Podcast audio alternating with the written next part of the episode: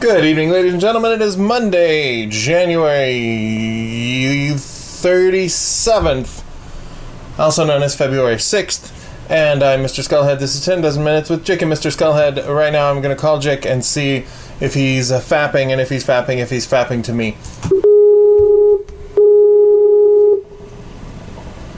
Mr. Skull. Hey, how's it going, Mr. Dude? Pretty good. M- Mr. Am I Mr. Dude now? Sorry, Mr. Dude is actually one of my many nicknames for my son. Mr. Dude was my father. right. That's what the kid that uh, Julianne Moore has at the end of The Big Lebowski can say. How you been, Mr. Skelet? It's been two fucking weeks. Two weeks of fucking. Um, wow. Yeah, you had the whole They Might Be Giants concert, and I had the whole not wanting to do a show by myself. Oh, So we skipped that. I mean, usually I'm up for it, but I was I was coming down with a thing. A oh yeah. a- Was little, it was it an ill an illness kind of thing? A little bit of a plague. Yeah, came and went. All right now. Good. We spent the weekend in a hotel. That was cool.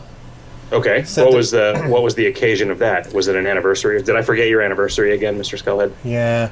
No, it was the the tenth anniversary of uh, like Jess and I dating.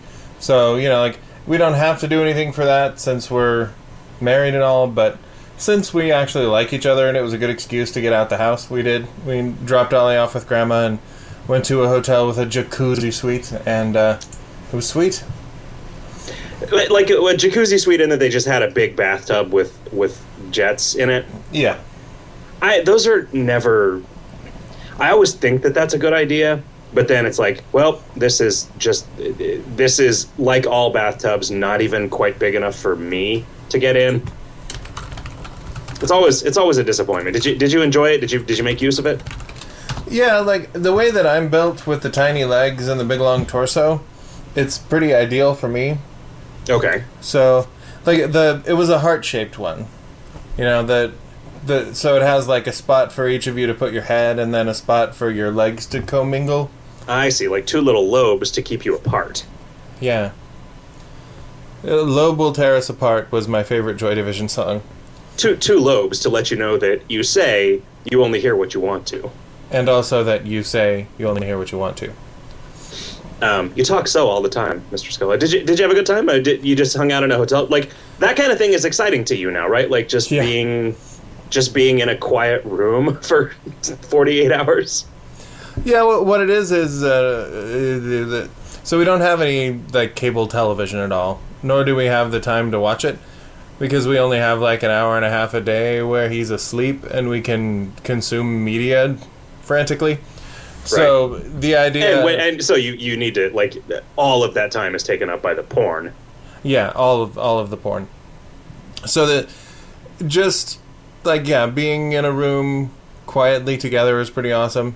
Having some sex because we're both well rested and not stressed out is pretty awesome. And Coming then, and going and talking of Michelangelo. Yeah, there we go. And it, so we, what we end up doing though is hanging out in this bathtub with the the home improvement channel on and watching that because that as a couple that is our porn. There are shows where people are at a Home Depot shopping for something like, you know, a light bulb or some shit and a guy comes and offers them an entire remodeled bathroom or basement or whatever. So yeah, just absolute fantasy, absolute porn. Went to a Home Depot uh, to get some replacement fluorescent light bulbs for the office, and uh, then it turned out that the ballasts. Uh, I, this guy who said he was an electrician, I think he might have actually been a sailor, Uh-huh. uh, because he, he immediately said, "There's a problem with your ballast." Uh, and it turns out that the uh, yeah the magical black goo had leaked out of the things, and also the office is going to burn down any minute. Yeah, didn't he say that? Uh, so beware, because what what'll happen is you'll hear a slight buzzing and then just fire from Yep. heaven. Yep.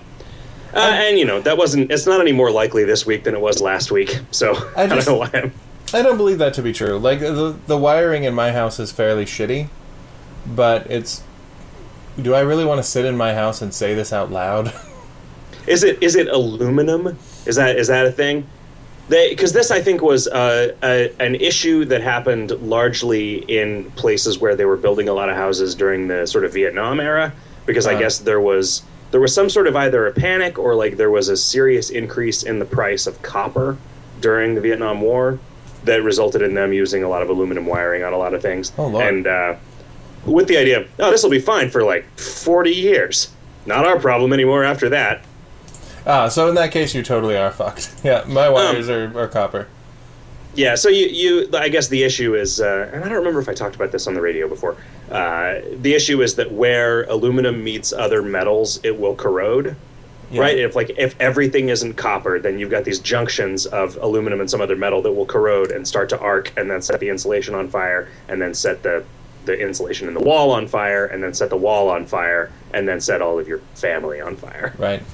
I mean, the, Um, the shell of the house is slump block, though, right? So that, that won't set on fire. Uh, well, it's the office is it's mostly brick, uh, Uh-huh. but there's an addition on the back that's balloon frame. Um, the It's whole, made out of the whole- balloons? Jesus. yeah, I know it's weird. It's like shitty frames. It's like shitty picture frames from uh, from a from a thrift store, and yeah, but like mylar balloons, which I I'm told are pretty flammable. um, but yeah. Anyway, so that was that was exciting.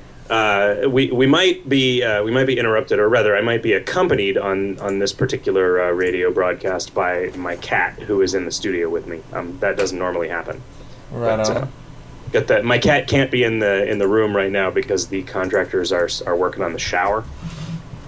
oh, are they still doing that? How's that going? It's good. It's. I mean, it seems like right now it's all uh, wet cement. Like the almost the entire little room that used to be the shower is uh, is wet cement. Hmm.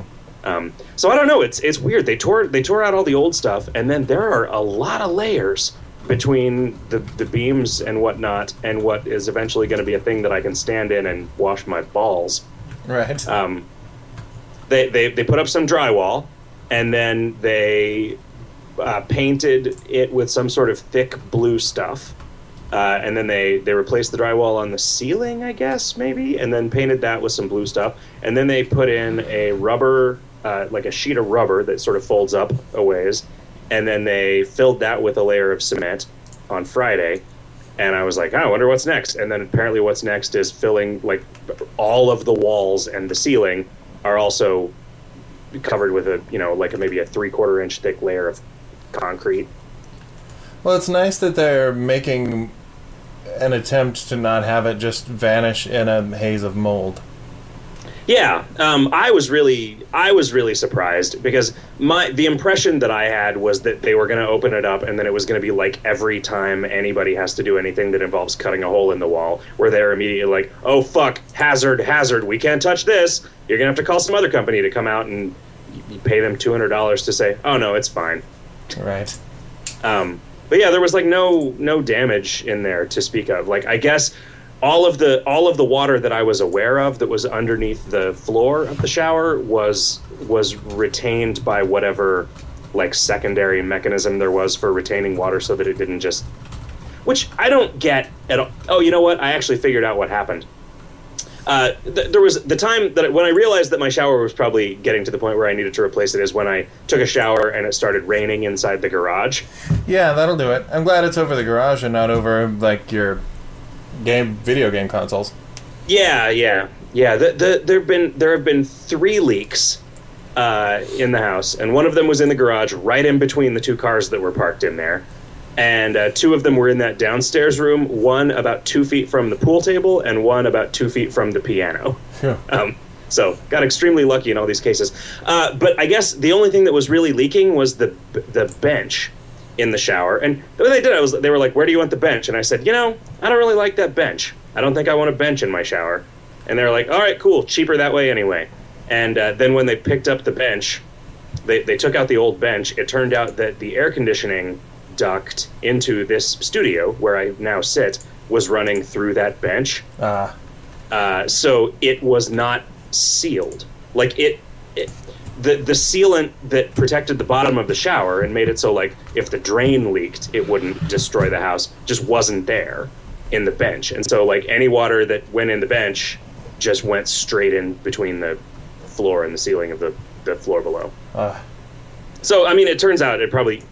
I probably could have gotten away with not replacing it, but uh, you know, now I'm gonna have a sweet steam room, so that'll be awesome. If you're gonna have the guys come out anyway, you might as well have them do everything. Yeah, I mean that was the thing. Like it was it was like some fixed huge amount of money to do it, and then it was like, you know, how much extra would it be to make this into something that I want? And it just wasn't that much. So, but I've been getting up at seven in the morning uh, every day last week. Hmm. Uh, that's unusual for me. I know you're used to it because of your child. Oh lord, I slept until eight thirty on Sunday. Holy crap!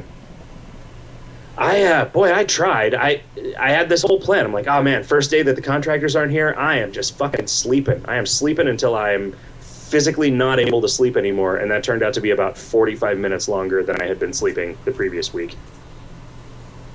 Uh, Saturday, Saturday, I had my little shopping cart race thing. Yeah, so t- tell me about that. I heard that there were things that you were angry about, and that you weren't going to talk about them until now. Yeah, I, I wanted to. I wanted to save this. Um, yeah. So uh, what what I did on Saturday was I participated in a, an event put on by the by the Arizona Cacophony Society, which uh, is a bunch of like Burning Man people. Uh huh. Um, and I, you know, they're, they're trying to do like uh, they're trying to get like a kind of a, you know, a wacky uh, Hail Eris, chaotic, crazy, hippie weirdo scene going here by having these events. You know, like a like an improv everywhere kind of thing. They have a. I think they mostly just read on the internet about things that other people are doing in other cities, and then they do one here. hey, New York did one of those.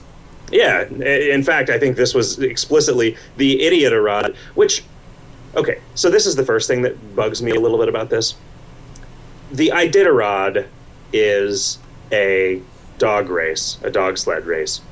And if you add a single letter to it, you get idiot Arad. But idiot Arad is not pronounced anything like Iditarod Right. right? If it was the Iditarod, then it like, oh, check it out, we're doing the Idiotarod, and then everybody would say, oh, that's clever, that's clever, and it actually flows. Whereas you say the Idiotarod, and everybody's like, what, what? Why are just- you? You can't say it. You just have to to write it out for them.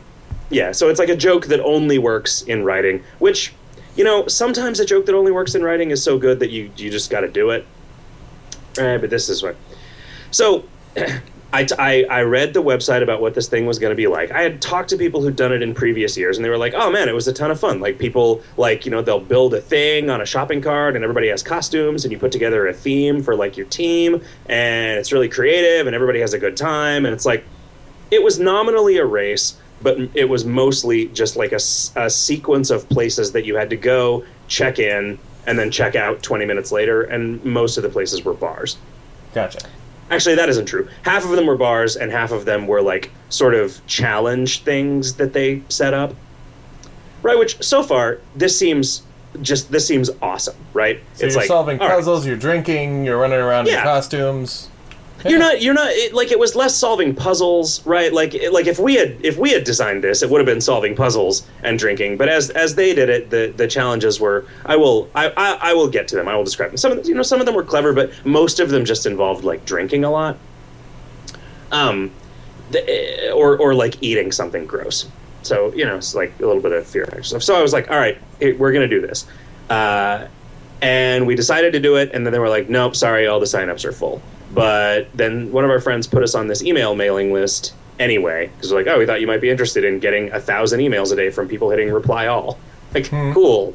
Thank you. I'd like to i'd like to get these emails and never stop please so uh, a, a slot opened up and I got it, and I was like, "All right, guys, I got the perfect idea. We make the shopping cart into like a fake metal crate looking thing, and we all wear suits, and we get like we get like Secret Service earpieces, and we wear sunglasses. And here's here's the advantage: if the people there are like douchey Burning Man assholes, part of our costume is not talking to them."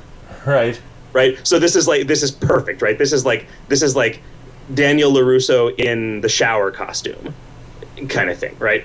We, we have we have we can participate to the extent that we want to, and, and we don't we don't have to really we don't have to humiliate ourselves. We just have like a cool thing that we're doing. We're contributing to the to the ambiance for everybody else, and it's like and, it's, and plus it's an opportunity to dress up. How many of those do I get? Nobody that I know ever dies. I don't get to go to any funerals. Um, and nobody that I know ever gets married at a place where I can't wear flip flops. Yeah, yeah. So uh, put it all together, uh, and I it took it took some doing. Nobody, you know, nobody's got any commitment to this kind of thing. People are like, I don't know, man. I got all this shit going on. I don't know if I can do it. So it ends up me and Hot Stuff and Trubs, and then uh, our our cop friend and a friend of his who we got at the last minute. He was like, I already got the earpieces. I'm like, yeah, nice. So we had the cool like clear uh, earpiece things with the phone coil going down. Uh-huh. Looked pretty slick. We looked pretty good. We looked pretty good. So we get down there and You we did. sign up for the thing and everybody. There's 40 teams of five people each. Uh, and some of the teams were actually significantly larger, like the Monty Python team, who we'll get to later.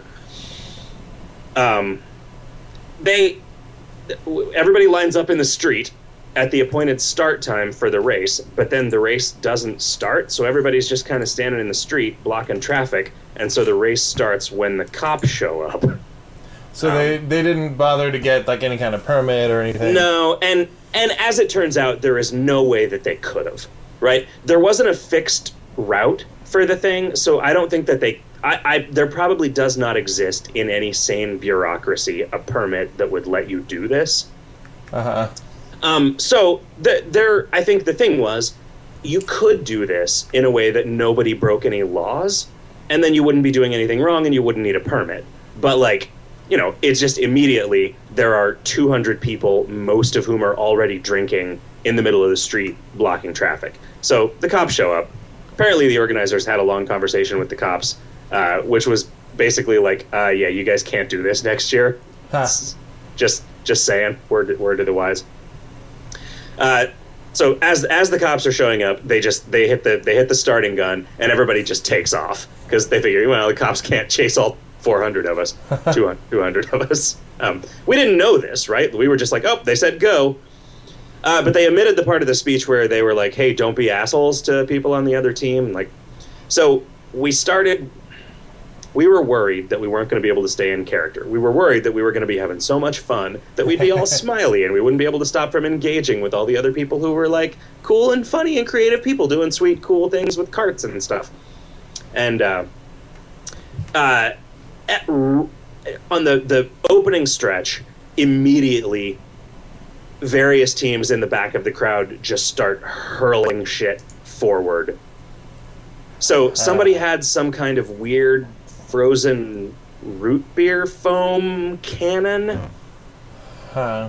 Uh, so th- there was just this sort of gross, like wispy, sticky root beer snow cone stuff being sort of sprayed all over everybody. The the Double Dare team, which was cleverly themed, and they were honestly all pretty nice. But they started throwing water balloons filled with some sort of like mad scientist toy green slime Nah.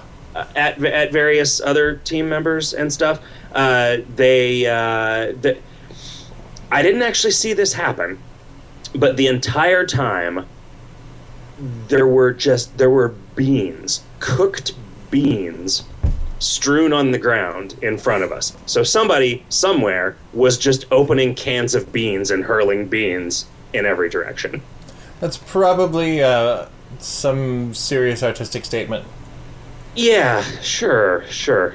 Um, so then there was a team that was extremely committed. I think this team won because it wasn't about the race; it was more about like your sort of you know your your creativity and your commitment to it in the end. And I think this team is the the team that won. They were they were dressed as like more or less every character from Monty Python and the Holy Grail Oh, hmm and it was cool. They had really good costumes. It was really like true to form. Like it seems like these were guys that did this all the time, and the Idiot Rod was just another opportunity for them to do it.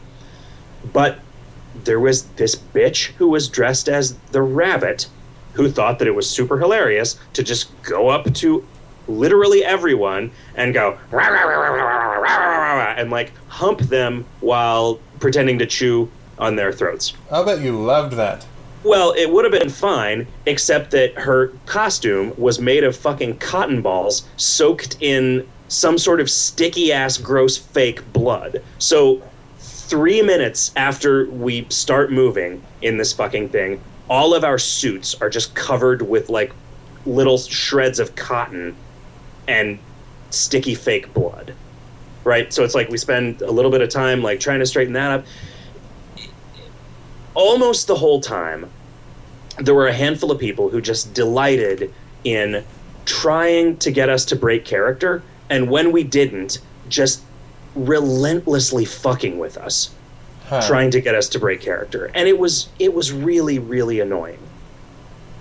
I don't, I don't know what your take on that is. Like, how do you feel about the like, oh, let's fuck with the guards in front of Buckingham Palace to see if we can get them to smile or whatever. Like,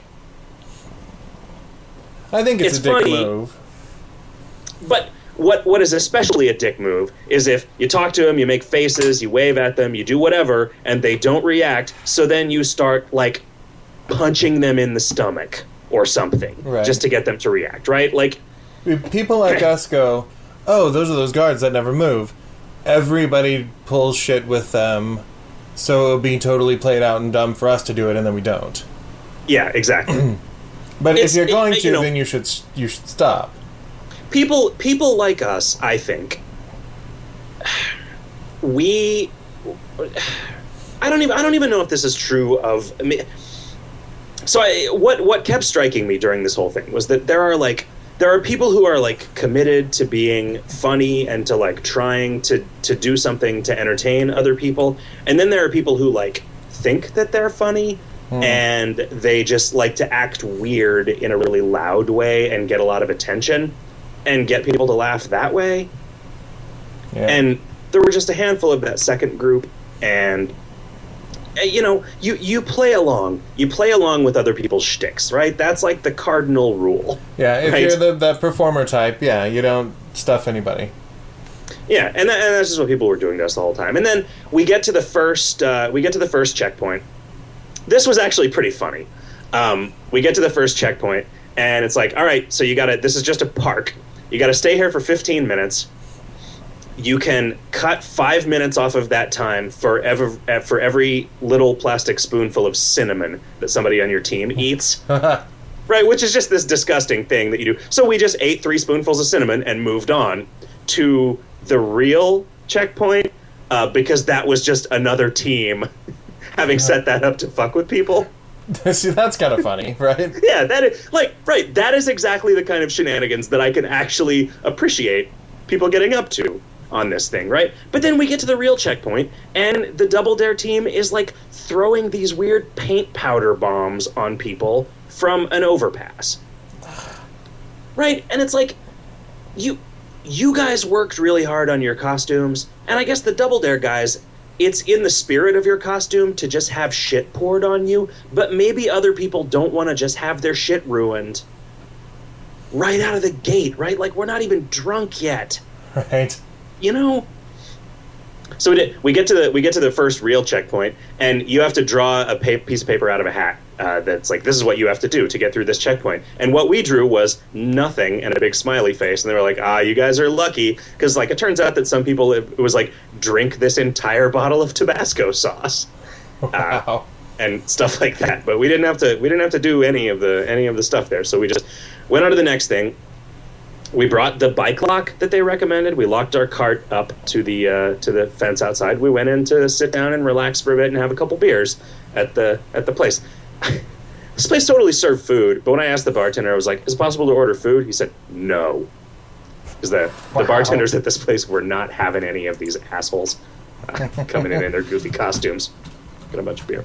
Um, we got out and somebody had just like torn the lid off of our cart Ah, to see what to see what was inside it. And you know what's inside it? Fucking nothing. Of course. obviously, right? It, it like we didn't like hide a stuffed alien in there. So the first person who had the ingenuity to fucking tear this shit up that I spent a bunch of time building would get a fun surprise, right? No, it was just like. Ugh. So that was frustrating. So we spent a little bit of time reaffixing the lid of the fucking cart, which we sort of anticipated this, so we brought some extra materials with us to fix the thing.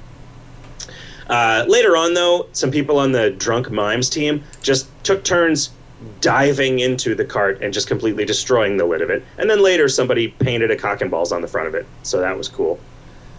Um, I forget what the other checkpoints were.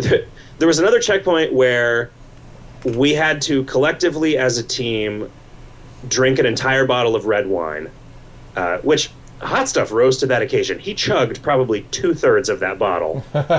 Just every time it got to be his turn, he drank five or six times as much as anybody else was able to swallow. And then uh, one of us was taken aside, and the rest of us had to recreate a pose from that awkward family photos website Uh, under the first person's instructions, and Ah. then they took a picture. But then they let us keep the. It was like a real print, and which they let us keep, which you know is cool. So now there's like a souvenir. Um, there was another one where you had to like, they. I think they might have filled balloons with like KY or something. And there was a catapult, and the team had to stand on either side of this big bullseye, and then somebody else was shooting the balloon at the bullseye. oh my. Uh, or you could chug five beers and skip it, which, you know, okay, we'll chug five beers and skip it. Uh, there was another one where you had to, somebody had to throw a dart at a dartboard, and the number, the, the, the dartboard was divided into squares from one to five, or values from one to five, and whatever you hit was the number of electric shocks the other members of your team had to be subjected to. or you could donate an extra 20 bucks to the charity and not have to do it at all. But I donated the 20 bucks to the charity and then I was like, you know what? I want to throw the dart anyway. And, uh, so delivered delivered one shock, which was um you know, we got pretty drunk at that point and it was you know, it got to be it got to be kind of fun once I was like, well, all of this shit is ruined. So there's nothing else they can do. At one point, one of the Monty Python guys had a bucket that he mixed up some mud in and was just throwing mud at other teams. Just making balls of mud and throwing them at other people's things that they'd worked on. So everybody else. So did it seem like everybody else was in the spirit of fuck with the other teams as much as you can and throw gross stuff around, and that's what it's for? No, it didn't. Uh, it seemed Or like there there were a just, like, handful. handful it seemed of like there were a handful of dudes doing that. Ah. and a lot of people who spent clearly as much or significantly more time on their costumes and carts as we did you know and uh, i i don't know I, I actually wrote the guy a letter i was I, I I wrote an email that was like man I, I wish that i had known to expect this right i'm not i'm not writing you to suggest that you change it because if this is what it is then that's fine but like put a disclaimer on there that's like if you don't you know don't wear anything that you're not okay with people throwing food at for instance Right. right? Like there was when we got there, we saw that there was a rule about no throwing of excrement, Hmm. and we were like, huh, what? What is the situation? What is this particular little micro society like that that has to be spelled out?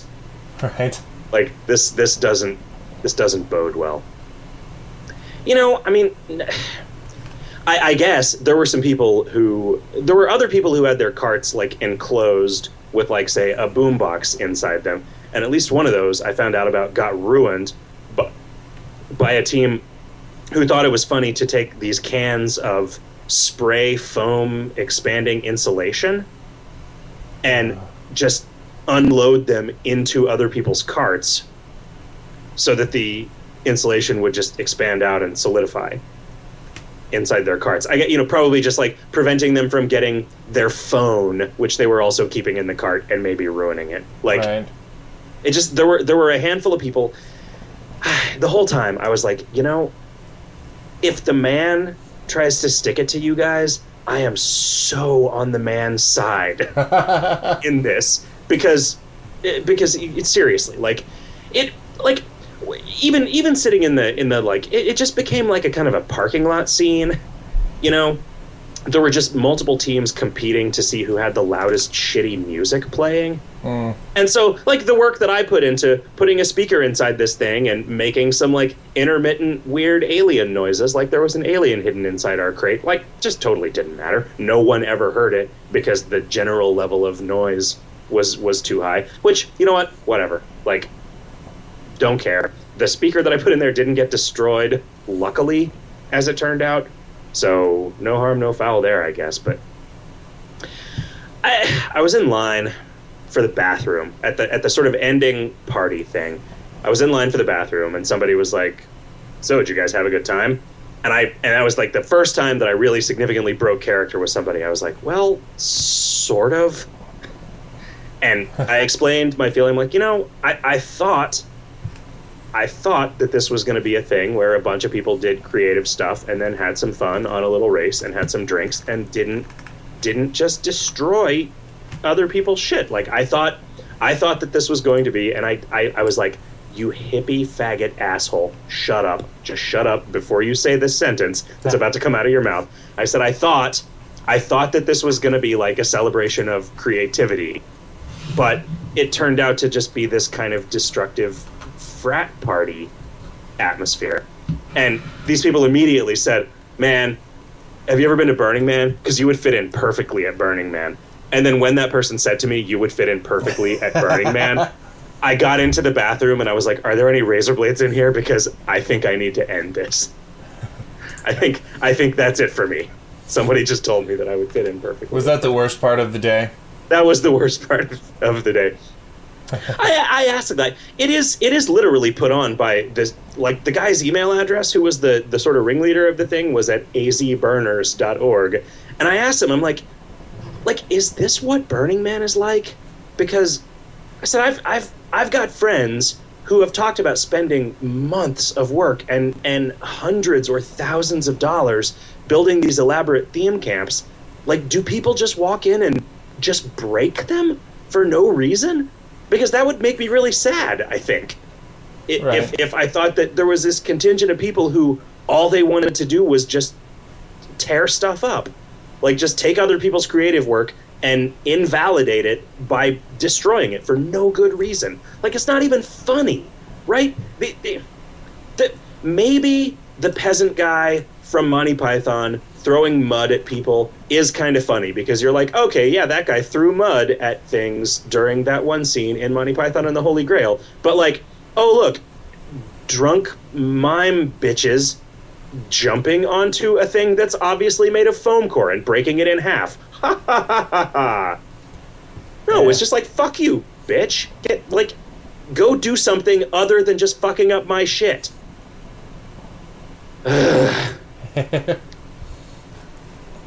yeah, I don't know, man. I the the thing that this race was in my imagination is a thing that I would gladly do again. I feel like the thing that I did and the thing that probably the majority of the other people there did is a thing that I would gladly participate in again. But like there's no fucking way I'm going back. The way this is, it's like I can either just half-ass it and do what half the teams did. Not even half the teams. A handful of the teams, it was just obviously like, oh, let's put on whatever random parts of Halloween costumes we have left over in our closets because that's wacky. Yeah. You know, so I'm wearing rainbow colored tights and some fairy wings and a clown wig and a dunce cap or And I'm whatever. here to break your shit. yeah. Huh. Ah, man. That's a shame. You should have just uh, sat in a tub and watched HGTV. Should I have? Yep, I that was pretty sweet. We we played some cribbage, played several hands of cribbage, played uh, some. Yeah, we didn't play the Yahtzee. What else we? There were board games. Put it that way. Is there? I've always thought of Yahtzee. I think as a result of mostly having played it as like a little handheld electronic game or a computer game, I think of Yahtzee as being a game that there isn't really any point in playing it with somebody else. There's not a. There's not a whole lot of strategy. No. I mean, it's like a race to a point. I guess I guess it's a competition for point value, right? But you could be you could be on different continents, and You have very, but you also do have very little control over what your scores are, right? 'Cause it's the there are very few choices that you make in Yahtzee. yeah, I don't know. I mean, there there's uh, like you, you certainly benefit from a knowledge of probability, right? Like, but yeah, it- yeah, okay. Like knowing when to use your knowing when to use your uh, your wild, where you just take the sum of all the stuff, whatever. I definitely got better at it over time. Like there was a time when I had a little handheld electronic Yahtzee game that I played a lot on the toilet for like maybe a period of six months, and I definitely got way better at it over time. But I could have just been imagining it. Maybe I just got better at pooping. Yeah. So it felt like you were going faster at the Yahtzee. yeah. Ah, anyway. I don't have a I don't have a TV uh, with inside of my bathtub, Mr. Skullhead. You do have one of those big bathtubs, though. I do. I do. I. I lie in it and and and take a bath and listen to podcasts though. It turns out that the whole that the jets thing just doesn't matter at all. I've never once, in all of our time, going to the little like jetted tub suites in in hotels. We always fill the thing up, put in some bubble bath, turn on the jets, and then immediately turn them off and go blah, and then just kind of Yeah. s- sit. My the bathtub in this house actually has that um, and uh, i uh, i wisely well you can't turn them on while you're in the bathtub. Uh, I, I could have gotten i guess somebody else to turn them on for me while i was in the bathtub but the thing to turn them on is you can't reach it from the bathtub.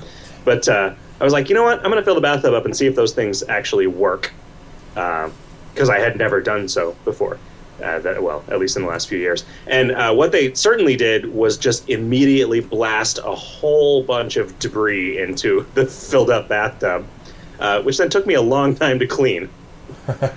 so I don't know what those pipes are made of or what uh, was what was collecting in them, but uh, yeah, it was pretty nasty. It it was like it was like I had turned on a scab faucet. It was it was just little gross like red flakes that would sort of disintegrate if you touched them. I'm guessing rust. Yeah, maybe rust from from inside some pipes. I guess that would happen. Yeah. Anyway. um. Yeah. I don't know. I like a hot tub. I like the jets in a hot tub. I like to sit Yeah. there with one of those jets just pounding into the small of my back. And it's like a invigorating massage. And then the next day there's like a giant bruise wherever the jets were, and you're like, "Damn, jets." Hot tubs are usually. Every hot tub I've been in has been too short for me. Like, if I sit on the bench and sit straight up, the water comes to, like, the bottom of my man boobs.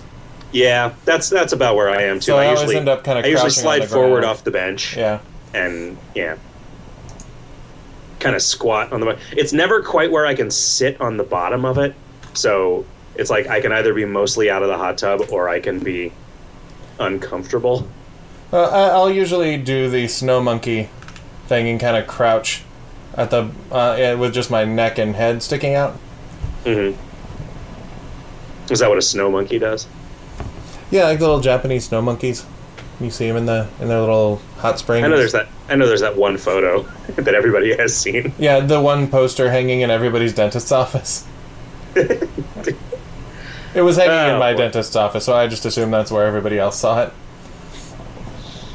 Oh boy, what else have you been up to? It seems like I went to that They Might Be Giants show. Yeah, yeah. Was uh, Jonathan Coulton opening? Uh, he was.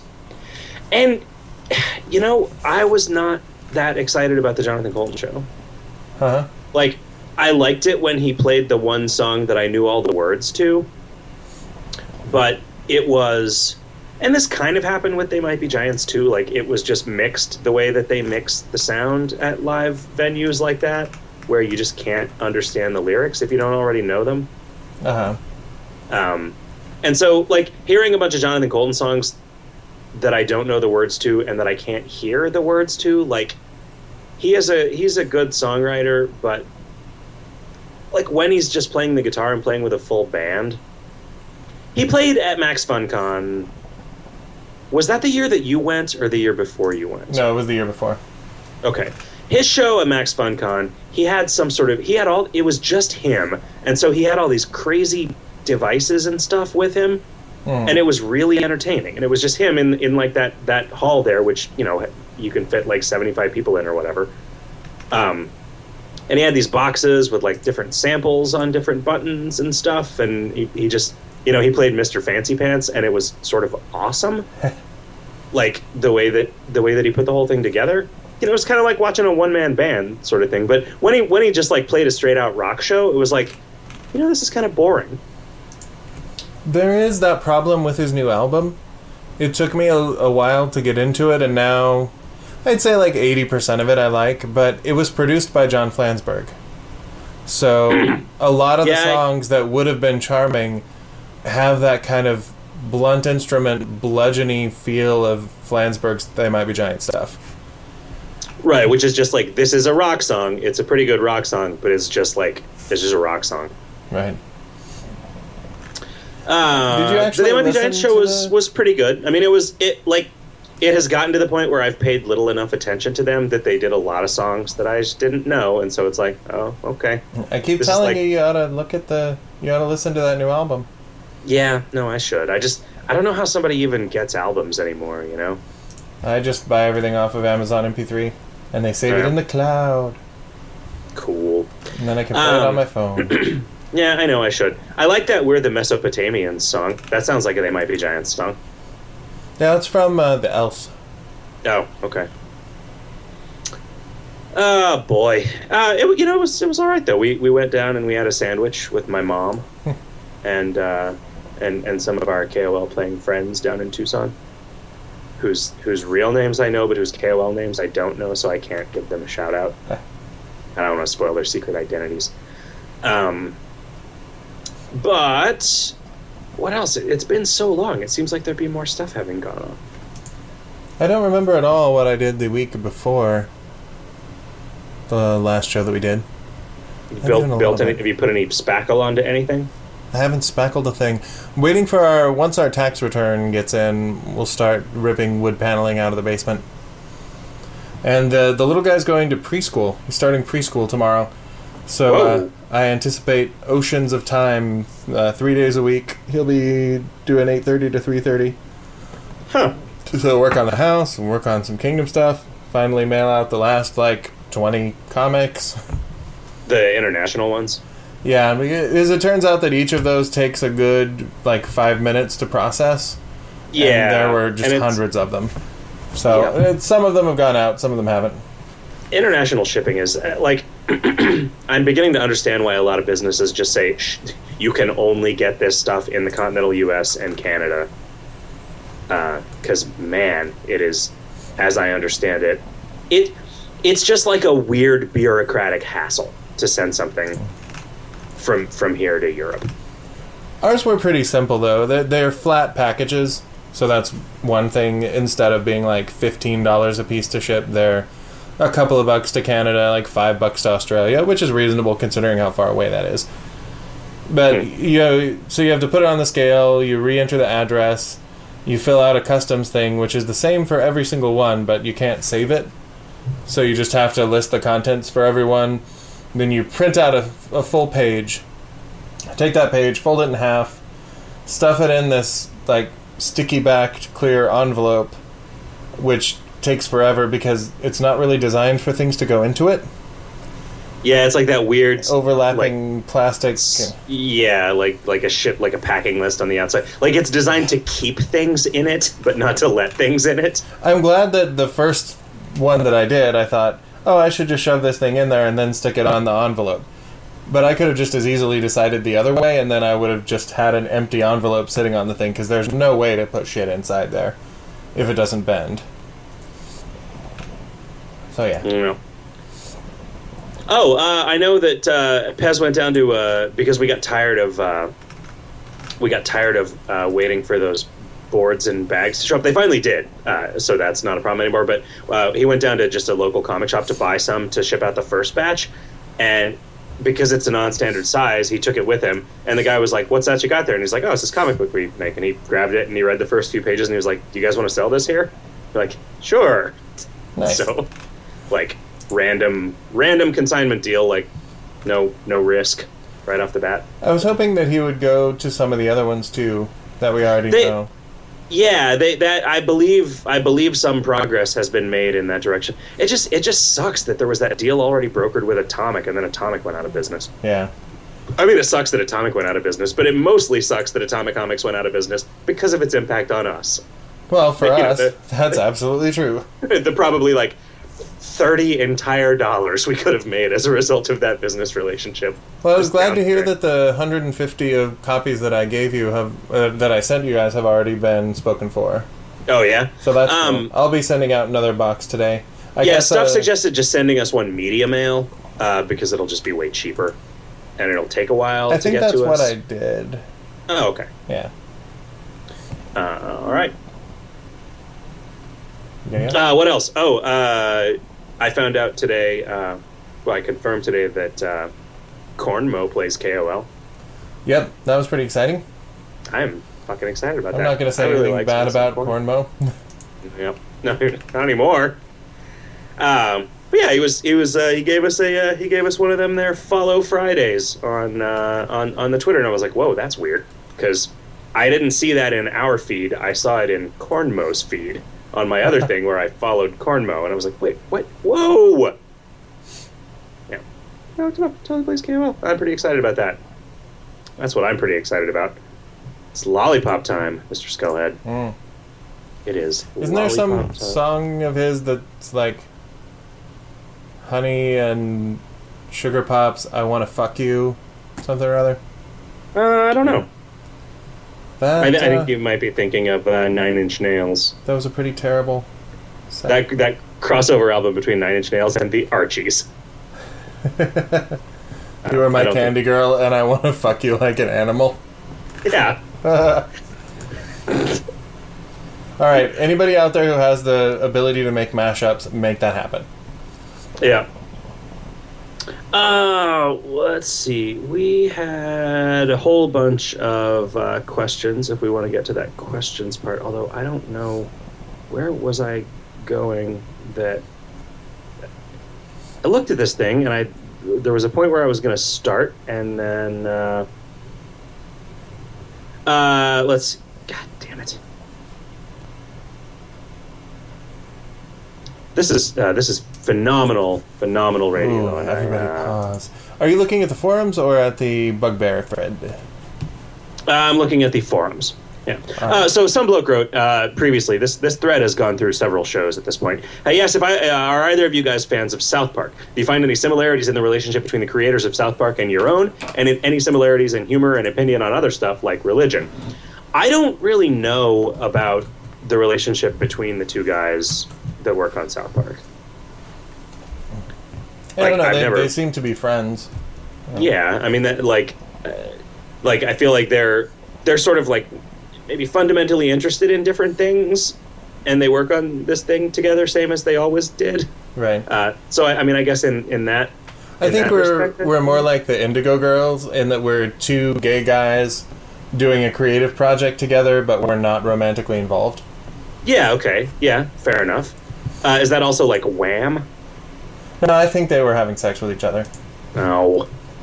Way to spoil all my dreams. of landing you some uh, Andrew Ridgeley, because I know you're too much of a hipster to go for the George Michael if you're gonna hit Wham. Oh yeah. You're like, no, Uh, I don't did so Wham did Wake Me Up Before You Go Go. yeah, Yeah, that was a pretty good song. and Last like- Christmas. Uh, I don't know that one. Last. Did they do any other songs that I would have known? I mean, I kind of like George Michael. Yeah, I don't have a problem with the man. He wants to be my father figure. yeah, He I wants me to remember when that. monogamy. I remember when that girl I was dating heard uh, the Faith on the radio, the George Michael version, and said, "Who's this doing a Limp Bizkit cover? this, this is actually better." You know, that was one of the things. Like, I was so weirded out about how young my wife was when we started dating that I had You, you weren't the you weren't the only one, sir. Yep. That I had a little questionnaire for her, and one of the questions was, "Who does the original version of Faith?" And she goes, "George Michael's fuck Limp Bizkit." Like, All right then. this We girl's got a mouth on her. I'm Yeah. gonna put stuff in it. um, I think that uh, that karma has more than paid you back for making fun of me for being creepy, and that every girl you've dated since then has had a larger age gap than we do. Oh yeah, yeah, no, absolutely, uh, and and a larger age gap than the previous one. It turns out that's just. Uh, You need to hold on just- to this one because you're going to be like you're going to have to start trolling preschools. Yeah, yeah. No, I got to stick with this one for a while because if I need to start over, it's gotta. Yeah, I need. I need some time for the. It's not even about that half your age plus seven rule anymore. That Although it turns out I was. It turns out. I was cool on that. I think, or you eventually get cool on that, right? like you, you don't necessarily start out cool. Uh, also, man, I'm not going to let the man tell me what to do. If my free spirit tells me that what I want to do is take a box cutter to somebody else's cart, then that's what I'm going to do, man. This is about a, this is about chaos. Hail Eris, man. I think they were going, Hail Eris and give me something to break. It's Limp Bizkit Uh, again, fucking up your shit. Yeah, there's like little, there's Team Limp Biscuit. Uh, it was just it was a bunch of guys in ascots, and their cart was just a table with a cracker on it. that would have been a pretty good theme actually. And then oh, it's like the whole time they're just like each of them has an individual mayonnaise word onto the cracker, and then one of you eats it. you just do that over and over again. That would actually be a pretty funny, a pretty funny multi-person costume. Be rough to include a girl in it, I suppose. yeah, well, uh, how do you feel about how do you feel about the South Park guys? Like in terms of in terms of humor and opinion, like they will definitely very explicitly tackle a topic that we would just stay away from. See, I've watched. So I've watched like the first ten seasons of South Park, and then that was all that I could legally obtain. So I quit watching them, but I enjoy them. Like I think they have some very interesting opinions on some things. It kind of annoys me when I'm arguing with someone else and they quote like the South Park argument, and that's kind of like QED. Like, yeah, well, South Park said that secondhand smoke doesn't cause cancer, so I guess it doesn't. Like, um, but okay. And some of the like some of the positions they take seem amusingly dated now. They kind of find themselves in the same boat that we are, in that you don't get to be a reasonable person and say shit like that anymore.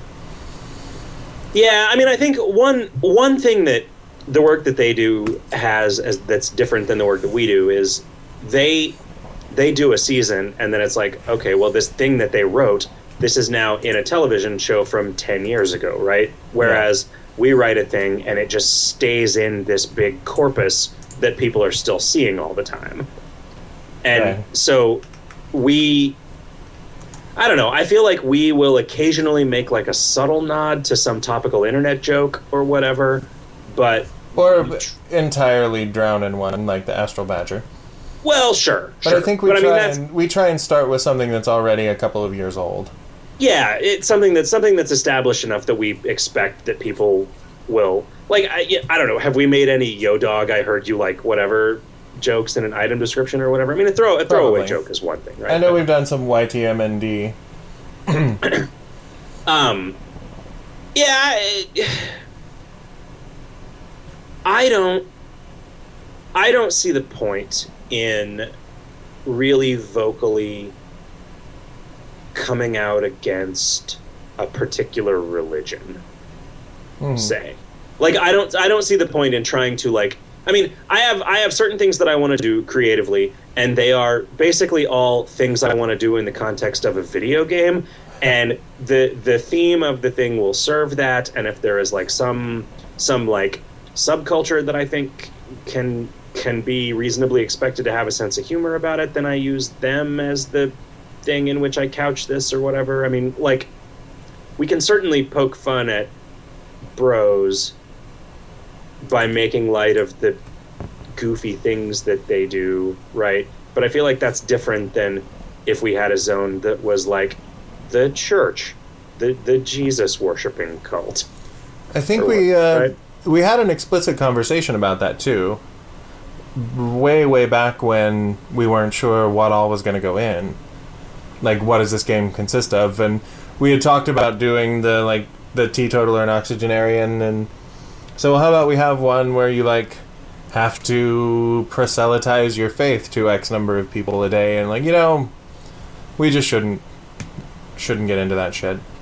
I'm impressed that like the episode that they did on Mormonism hit the like this is kind of a stupid set of beliefs because it's based around this stuff that is obviously not true and this dude who was obviously a con artist but you're also kind of a dick for just hammering that onto people who are just trying to be nice to you Yeah. so I, I think they do a good job of that. Like, here's our extreme point of view, and here's us kind of making fun of us for having this extreme point of view. So I thought that was that was reasonable of them. And for I was- Scientology, they were just like, "This is ridiculous bullshit, and nobody should believe it," and that was okay.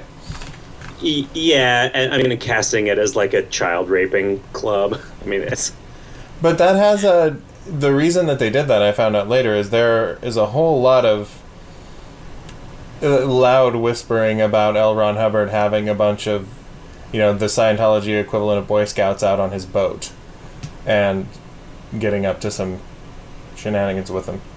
Mm. Um, it was weird. I was really surprised, uh, I, and I feel like we might have talked about this years back, but finding a metafilter thread about South Park and discovering how many of those people are just vehemently uh, aligned against the South Park guys' sort of political philosophy Huh. like just talking about it talking about it like it was a joke right like t- like they, they were just like laughably naive libertarians Huh. and and that as such any opinion that they ever presented was like equivalent to if rush limbaugh had a cartoon Hmm. you know which which struck me as a little weird because i've always i've always felt like they mostly came down on on the side of like being fairly reasonable and realistic about things Right. you know but but I think what what bugs a lot of people, what sticks in the craw of a lot of of a lot of uh, the, the more say sensitive liberal audience of that is that th- there is this kind of underlying theme of just just shut up and work on something and everything will be fine. Uh huh. You know, like maybe stop complaining and just g- go get a job and do your job and try to do a good job of your job and be nice to people and stuff. And then maybe everything would just be okay. And the the notion the notion that that point of view is is hopelessly naive is a thing that, eh, I mean, probably is is evidence that I am hopelessly naive. Right. Um, because you know, eh, whatever. Libertarians can't live with them, can't shoot them because it's against the law, even though they don't really want it to be. What do you think? ACLU defends neo-Nazi groups' right to burn down ACLU headquarters. Exactly. I think that libertarians are adorable. I mean, but do you think that, like, because I feel like if you had to peg the South Park guys as having a, a sort of ethos, that would be it. Right.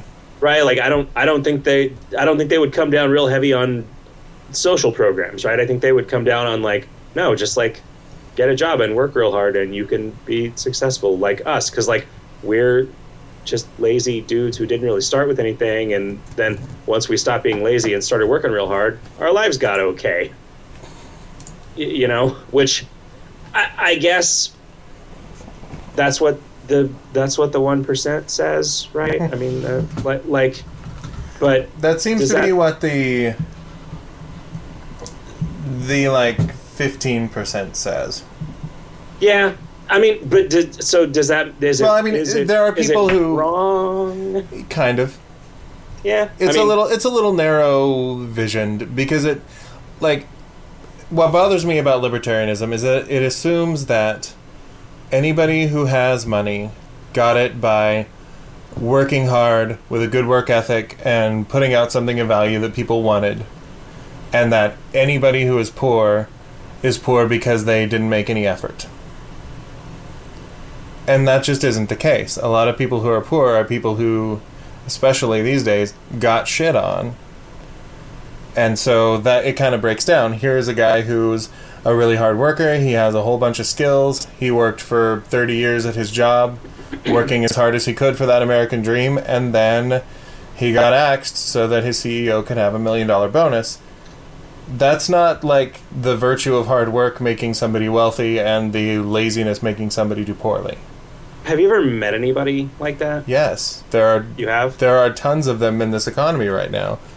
And when you look at like an average worker has had wages that are stagnant or slightly going down since the 70s, while CEO pay has gone up by a factor sure, of 10. sure, sure. I mean, th- there's Then there's like the- there's the, a you know, problem with this system and that idea that if you just do your job, you know, put out a product people want, and do good work, you'll be fine. And if you're not fine, then you must not be doing that. Is, I don't think that it's true. Right. I mean, I, like I feel like there's there is a lot of bias based on. so a lot of a lot of where my leanings in that direction come from is looking at the the generation that I am a member of in my own family. Uh-huh. Right? And there are there are some of us that are doing fine and there are some of us that are just complete fuck ups that are in and out of jail. Right. And and the the difference is I don't think that the man was only keeping some of us down. Uh-huh. Right? I mean the difference is that some of us made a bunch of shitty decisions and didn't like sort of you know ma- man up and become a grown up and like start treating people nicely and you know like get jobs and work hard and not not get fired because we drank all night right like it's it like i i guess growing growing up in the shithole that i grew up in people every once in a while there would be a bunch of people that lost their jobs because one of the factories that employed a lot of people like shut down because they could because they could do it more cheaply in Japan or whatever. But for every person that lost their job like that, there were 30 people that lost their jobs just from not showing up because they were drunk. And and it gets really difficult. Like it, it's uh, yeah, I don't know. I mean, uh, like I feel like you're the, the way that you feel about the way the world works and the way that the system works and what opportunities people have and like what uh, you know whose responsibility it is if somebody gets let down by the thing just so largely depends on the kind of things that you've seen happen.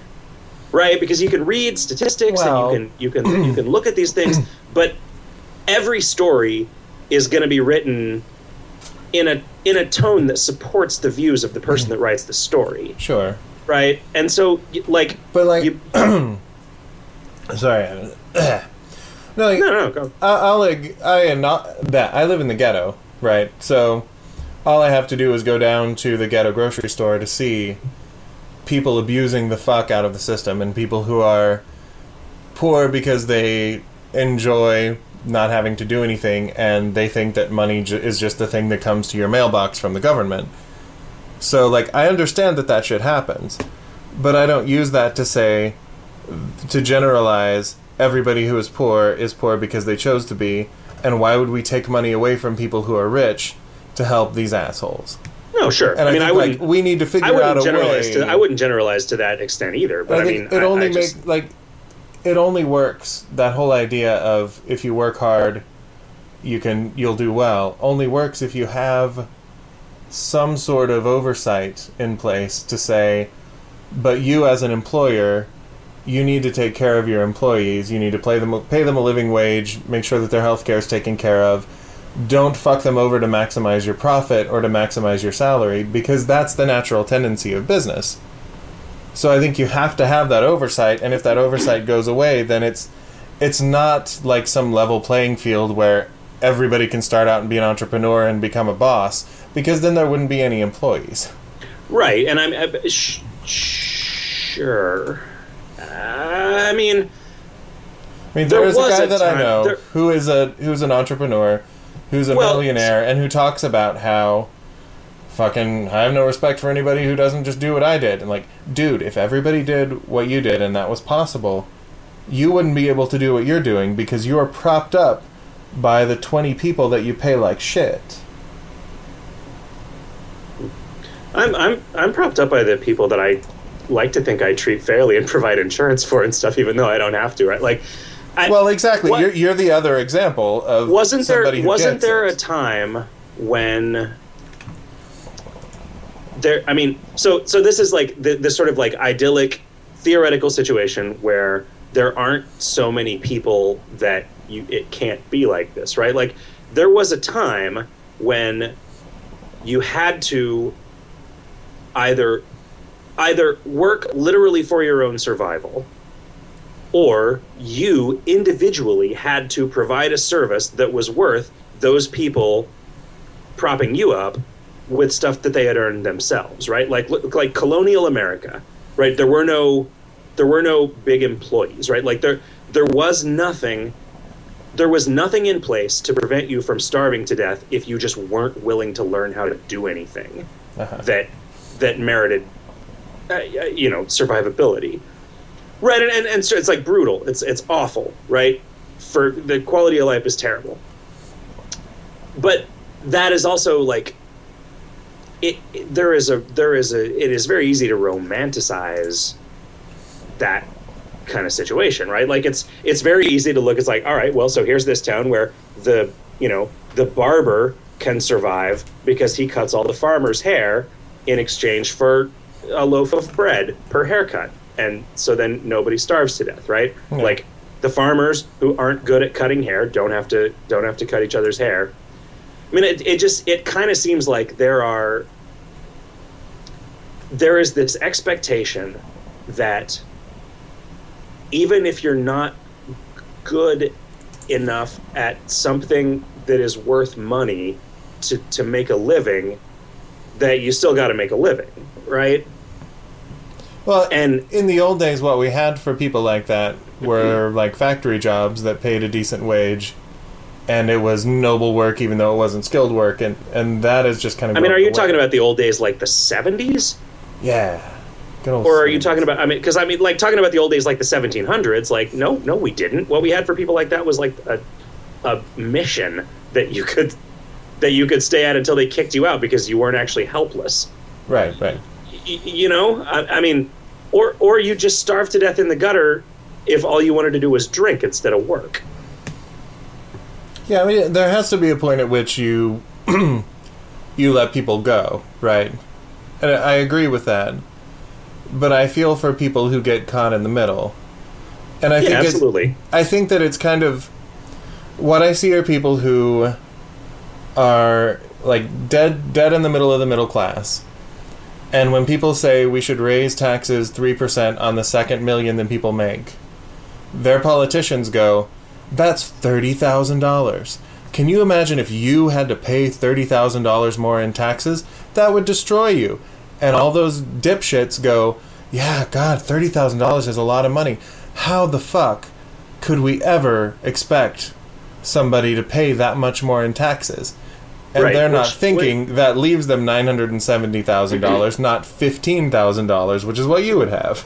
right wh- wh- which you know that's the problem right is that okay so this is yet another way in which dipshits making bad decisions is costing them you know it, it is creating failure for them instead of success like and and it, well, what do we what do we do about that like you the democrats just keep trying to educate them and that's not going to work Yeah.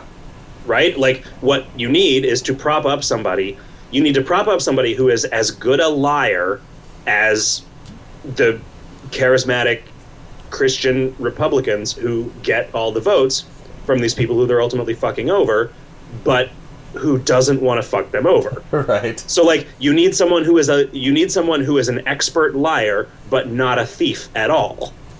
And how do you how Someone do you who's find a that? Like- pathological liar without being a sociopath. like you can't because you you can't Well, like, I think what you it- mean, what you need is a politician who is more interested in helping people than getting reelected, and that doesn't exist. Well but the pro i mean i don't know that i don't know that i believe that that doesn't exist. I just i don't i think that if you are that person you you get elected you start down the road towards making some genuine improvements which you know pr- pro tip that takes fucking decades to meaningfully pay off. Right. and then you don't get reelected and then it's you know you've gone two steps forward and one step back until people are pissed off enough to try something new again right But then at Like, least you, come together because opposites attract. nobody nobody manages to have the courage of their convictions over over the span of multiple election cycles There's also know? the like in the Clinton era we by and large did okay because there was this idea that nobody's going to be able to implement fascism or socialism. So, you know what, we should just sit down and talk it out and figure out some compromises and some shit we can do. But now it seems like whoever's in the party in control grabs the steering wheel, turns it as far to one side as they can, and drives like a maniac until everybody goes, oh shit, that doesn't work, and puts the other party in control, at which point they grab the wheel and turn it the other way. So instead of going forward, we're just like doing donuts. Yeah, and I mean, I, I think that it it makes it so an ideology that is more in the middle becomes more appealing than it has any right to be. Right. It- Watching know? Ron Paul gather this like a, a reasonable amount of support is indicative of that because he's a fucking lunatic. But he's a fucking lunatic who talks sense 20% of the time, which is more than anybody else is. is it only twenty percent of the? I mean, I know he's he's got that kind of John Birch Society thing going on where like, I, yeah, you know, what would it what would it do if for four years we just were like, all right, sorry guys, uh, guys being the rest of the world, we need to we need to just sort of like cut off ties and get our shit together over here for a little while. Like, would that just destroy us? I don't know it's a that fucking would. it's a fucking complicated system, right? So I mean, Yeah. if we elected somebody whose policy and had an ability to enact it was like, yeah, sorry, no foreign policy, really. Um, we're gonna we're just gonna immediately withdraw all of our troops, scale the military back to just enough to defend us against uh, an actual attack against our soil. And you know, like, are we fucked? Does that mean that like six months after after we decide this, can like is gas a thousand dollars a gallon? right? and everybody you know ev- everyone loses their jobs like what actually happens like that th- th- I mean, there are certainly there are certainly, and don't do, do not think for a moment that I'm going to try to argue that Ron Paul is not batshit insane. Oh, But good. like, uh, like, is immediately bringing home every soldier that we have stationed in any foreign country like is that insane? I think that he doesn't think what will happen next. Because right, but what, also, but what, what, but what would happen? I mean, I, well, he doesn't want to. He doesn't want any social safety nets. He thinks that any taking care of the poor or anybody unable to work or find a job can be done with churches and charitable giving. That healthcare will solve itself because doctors will donate their time to people who can't afford to pay. Because that's what he does. Because he's a nice guy. You know, uh, well, I'll give him that. But Yeah, it could be like it could be like that Our Idiot Brother movie where it turns out if you give people the benefit of the doubt more than off, more often than not they will rise. It could be that if you just dismantle the entire government and only have it provide the services that you can justify directly from the Constitution, that suddenly everything is awesome. But I doubt it. and I also don't think that, that he could make any of that happen. It's the same thing as when Ross Perot ra- ran, and he had this huge plan of how you're going to run the government like a business. Everybody's going to do their taxes on a postcard, and it's like, no, none of that would ever happen because nobody would ever let that happen, right? Yeah, I mean, I just wonder. Like, it, it, it seems like it, it seems it seems to me that like if if if asymmetric was in the same kind of shape that it seems like the United States was in, I, I would start entertaining drastic measures, Uh-huh. right? Like I I think that it would be worth talking about doing things that were extremely different than maybe anything that we'd ever done in the past. B- because okay, I mean clearly we're on this trajectory where the shit that we're doing is not working. And rather than rather than having all of our efforts entirely hamstrung by having to make them like palatable to voters, maybe let's try something crazy and see if it works. Right? Right? Because if it doesn't work, like how much how much more fucked can we be than totally fucked? Right? like But I also think I- that it's been oversold how totally fucked we are. Yeah, no, And so do what I. I mean, I, happened- like In my in my mind, what happened is we had like some responsibility in budget that happened under Clinton, which is crazy for stereotypes. And you know, we did pretty well. The deficit, we're keeping the deficit in check. We're you know not running. We're keeping the debt in check. We're not running a deficit every year.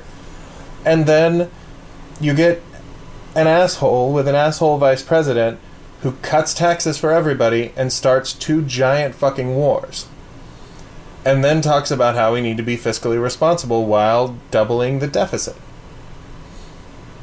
And then the economy goes to shit, and we get a guy in who it looks like is kind of an asshole, and I'm going to have to vote for him again, and that kind of sucks. But who is hamstrung at every turn, uh, trying to do anything different, trying to maybe do what we did before, because you know you can't raise taxes on the wealthy. That will that will torpedo our economy. Like that's the only thing that worked before. You cut spending responsibly, and you yes, you raise taxes on people. That's how you do this. But uh, you know, I think we already know how to fix it because we have this model from fucking ten years ago. Well, I mean, I think ago. the worrisome thing is that the way that we have to fix it is not just by raising taxes on the rich, and it's No, not, not at all. just and it's not just by cutting spending, right? Like No, it is by being both. fucking responsible and like, you know, like okay, well, so our problem here is that we've got these numbers in all these columns that add up to a giant negative number. Uh, it, it, you know, right here on this sheet of paper, it explains to us what we need to do. We need to make these things stop adding up to a giant negative number and maybe try and get them to add up to like a little positive number. But another thing that you do when the economy is shitty, if you're a government, is you spend money to stimulate the economy. And what's happening now is they're going, there's this giant deficit, we just need austerity measures. And every country that that's been tried in has been doing really poorly. The country that's doing really well right now is Germany. And when their shit hit the fan, when their businesses were going to start laying off workers, the government paid the businesses to not lay them off reasoning that we're going to end up paying these assholes salaries anyway if they go on unemployment, so let's keep everyone working. So they spent more, which made people have more income that they could spend, which stimulated their economy, and they're not fucked. Right, but I think But the we corrupt structures, nice the- things but the corrupt here. structures in place here made it so our government did that, but it didn't actually help anyone. But we Right, didn't. I mean, we didn't that- do that, that- to that extent. Like we bailed out the wrong business when we bailed Yeah. out the banks. I feel like the car, the auto industry. It actually seems like that was a good idea and that went well. Like they came You're back. just, you're just saying that because of Super Bowl commercials. Yeah, as far as I know, the only thing that America produces are cars and assholes at GoDaddy and Bud Light. Doritos. Um, what was the what was the GoDaddy thing? This I've, I've heard people talking about. I didn't actually watch. It wasn't Bowl. horrible. It, it was it was another one of those like, here's a girl who's almost naked. Why don't you log onto our site and maybe you'll see her titties. Huh. There's like Danica Patrick and that other chick, like body painting a girl, and they're just like showing her stomach, and then they focused on the women who are body painting, like, oh, we missed a spot. Oh, we missed a lot of spots. Like, go to GoDaddy, maybe see some titties. Huh. Yeah, it's fun stuff. You know, we should probably. So we're at the 920 mark. we're like we have 40 minutes of show left. Do you want to take like a, a short break and then do Kingdom, Kingdomy things? Yeah, let's do that instead of instead of just talking about how angry I am at Burning Man people and then uh, not even really arguing about politics. I feel like I feel like we're both just acting like frustrated old men now. Yeah, we're we're soapboxing at each other, and uh, like there's there are no points of contention really. It's just yeah, shit's fucked up. Yeah, it totally is. Well, I Um, mean, the question was about South Park, so Right. Let's call it uh, like. Can we do like eight minutes? Okay. All right, and we're back, and we're so on task. I know, man. No more politics. How hard is it to keep politics out of podcasting, Mr. Skullhead? Yeah, you'd think that in Obama's America, we. Oh. Right. Uh, Kodakun writes regarding a hipster replacement, perhaps a familiar that occasionally runs off and finds things, non-combats that burn delay, perhaps a dog of some kind, perhaps a Welsh corgi. Corgi? Uh, a cordial. Um, There are two don't know, breeds of. Welsh corgis the cardigan and the Pembroke. One of them is a love Uh, fool. APM says, any chance the KOL documentary will be made available in download form? Three to four weeks plus delivery time to Europe is kind of very off putting for me, maybe for others too, for a product that is essentially digital. I wouldn't mind paying the same amount, even if the physical support is missing and no shipping is needed. Uh, P.S. Seems like a question that would have been asked before, but either wasn't answered, or my forum search foo is not strong enough. Yeah, I mean, I don't, I don't know what it would even be involved in that. I mean, we'd need to talk to the guy who I, owns it. I know what I would do if, if if I were doing it. Yeah, what's that? I would just take the DVD that we have and rip a high quality, like some kind of agnostic file, video file of it, and host it, and allow people to pay us, and then give them a the same way we distribute the comic. Yeah. Because like it's not super hard to turn a DVD into a video file. Oh no! I mean, technically, it's just it's not ours, right? So like, I yeah, true. that's that's the that's the issue, and I don't know I don't know how he would feel about that. The, there was some there was some stuff that we couldn't do in the beginning because it was potentially going to be in like film festivals. Or I don't even know if that guy's making any movies anymore. I talk to him every great once in a while. Um, yeah, I don't know. I'll ask. I'll ask him and see if he minds. I think we've made back the money on getting them pressed. I don't even know if it was pressing. We've gotten back the money on having them manufactured, but we still have like hundreds and hundreds of them in boxes. Right. Uh, hmm. Well, it really seems like I've. It really seems like I've read more of these. Unless people are just asking the same questions over and over again. Uh, Fred Levi says, speaking of comedic reversals, which you did like months ago, do you, what was? I thought of that, and I thought that we came up with something pretty funny as a good comedic reversal, but I can't remember what it was. Hmm. Uh, and perhaps it wasn't even on a Monday show. Might have been even, even been video games hot topic. Never mind that. My favorite comedic reversal is when Pepe Le Pew gets covered in paint and the girl cat gets a cold, and then she starts chasing him, and he's the one running in terror. Great stuff. Wait, why? Huh? Why would her getting a cold make her want to chase a painted skunk? Because then she can't smell him. Oh, and she thinks he's a sexy cat. Right. I see. I did not think of her as a as a lady cat who was going around looking to get fucked by some big male cat's barbed penis, right? I think of I think of lady cats as a machine for trying not to get fucked. Uh, given all the noises I've ever heard, and I mean, you know, for uh, oh, I'm sorry, I think my cat was offended because I, I have a lady cat and she's in the room right now. I think she's she's sad about that. Um, Pepe Le Pew, huh? Saltis says, one, can we get an accomplishment for defeating Big Candy? Well, sure. Um, just not right now. Now that I do the shows from this little laptop out in this room, I, I never, I almost never like fix stuff on, on the thing anymore, on the show. Uh, two, what are your thoughts on nerfing certain parts of the game to make way for power creep? For example, increasing the number of stats required to get from one level to the next, or minus 10% item drops for all players. I bring this up because I think the recent HP MP decrease is actually a nice way to make the game a little harder for players uh, with everything and allow for the addition of new skills and items that make up for that loss. I guess the drawback is making it too hard for new players. Uh, you know, I don't think new players really cared about the HP MP thing because that was mostly. I mean, it wouldn't have even been noticeable at low levels right? Because of the way the, the multiplayers worked. It was only for people with like every passive plus percent MP skill perm, which is only a handful of it. Um, increasing the number of stats required to get to the next level would hurt people a little too much, I think. Minus 10% item drops would kind of go against the spirit. Like, the reason that you get so many items in KOL is because getting items is awesome. And I wanted a game where you got a lot of items because getting items rules. Uh, Rob Mooseman says, "Are we supposed to be able to use seasonal hardcore paths as lead-ins to Black uh, to Black Moon, Bad Moon? I've done three hardcore trendy runes with the intent to ascend from them into Black into Bad Moon, only to discover that it didn't come up as an option when I ascended. So I just want to know if I am a dolt who can't keep track of his clover use, or if the seasonal paths can't be used as a lead into Black Moon.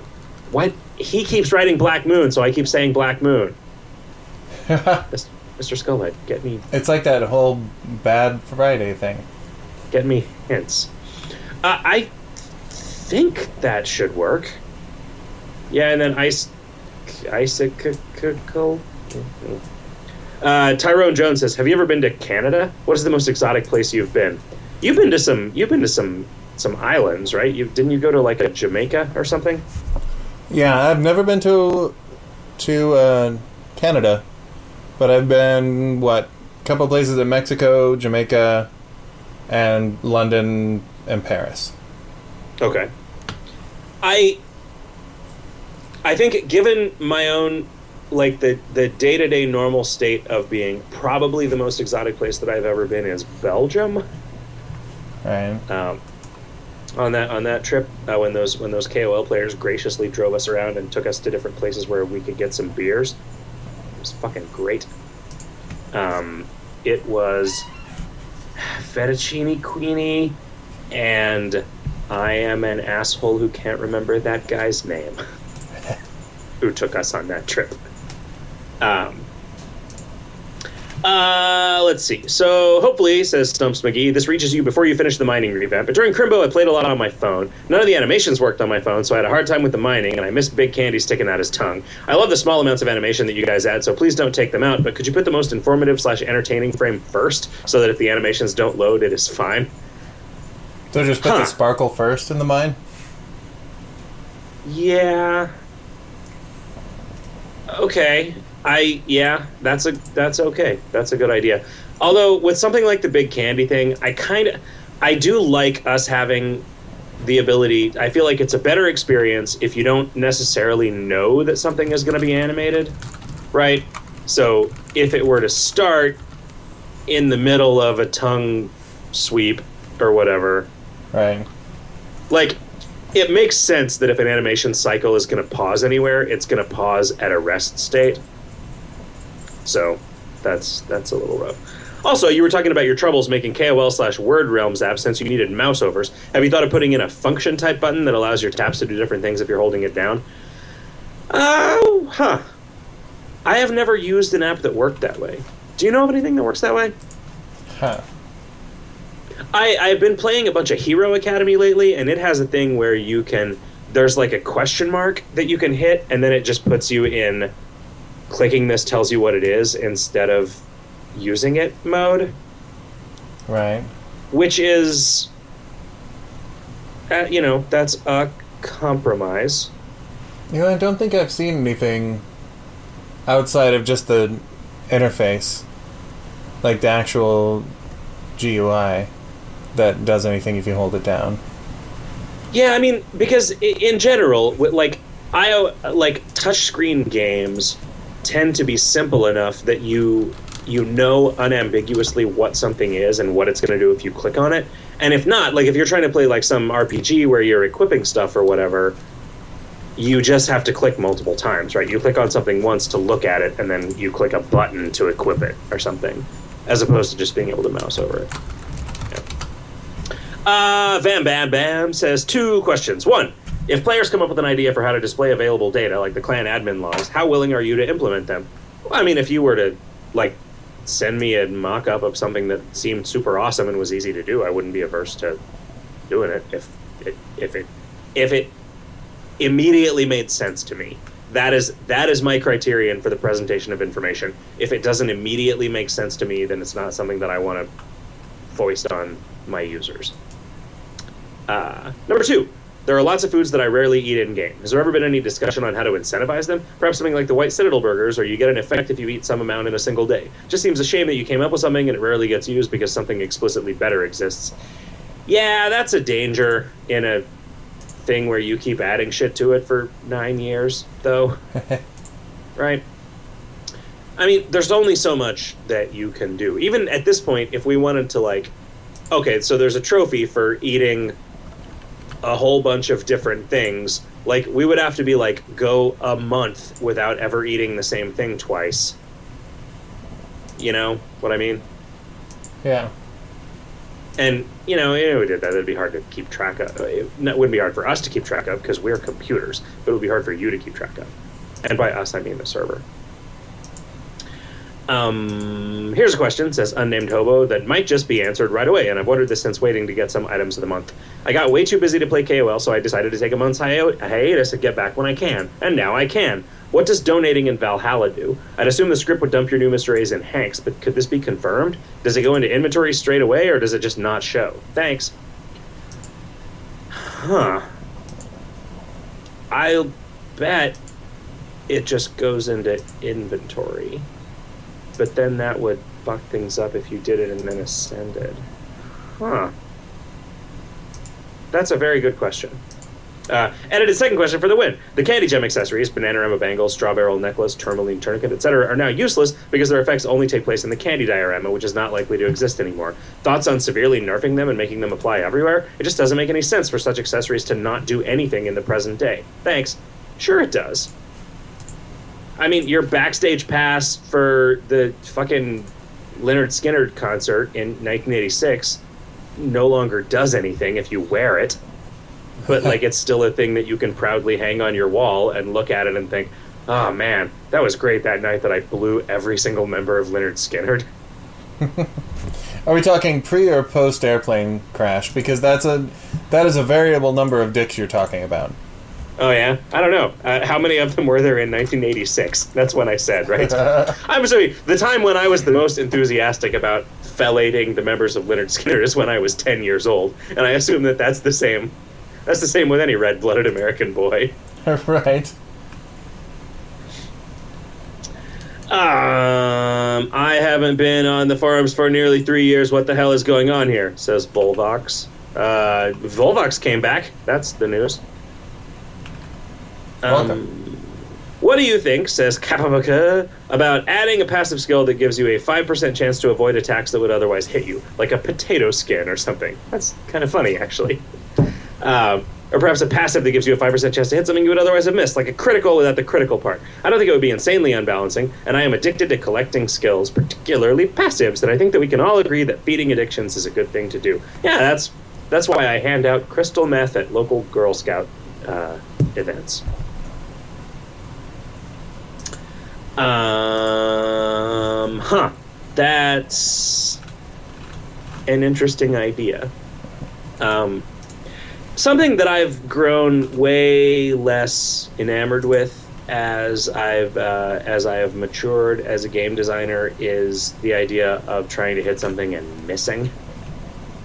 Um, I think that is not a feature that I would add to anything that I that I made for people to play at this point. Especially the way the KOL handles it, because it's it is it is likely that you're going to get into a fight where you just can't hit them or they can't hit you.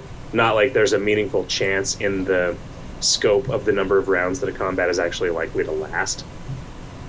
You know, if it was something like where you could just hold down a mouse button and fire 10 attacks a second and there was a 30% chance that each of them was going to miss, then that's just a thing, right? But like in this context, I'm yeah, I'm uh, I'm out of love with KOL's combat system decidedly. Uh, but that's you know that's an interesting idea. I don't know what that would do, really, to people's experience overall. Uh, the erosion seeker says Arizona, why you no celebrate daylight savings time? Uh, seriously, I've wasted 500 plus adventures because it's at 10:30 instead of 11:30 for me. I don't know, man. Why does everybody else do celebrate daylight savings time? Yeah. I'm not sure If- whether I like it better or not the way it happens here. The whole getting If- dark at 4:30 is pretty shitty. Yeah.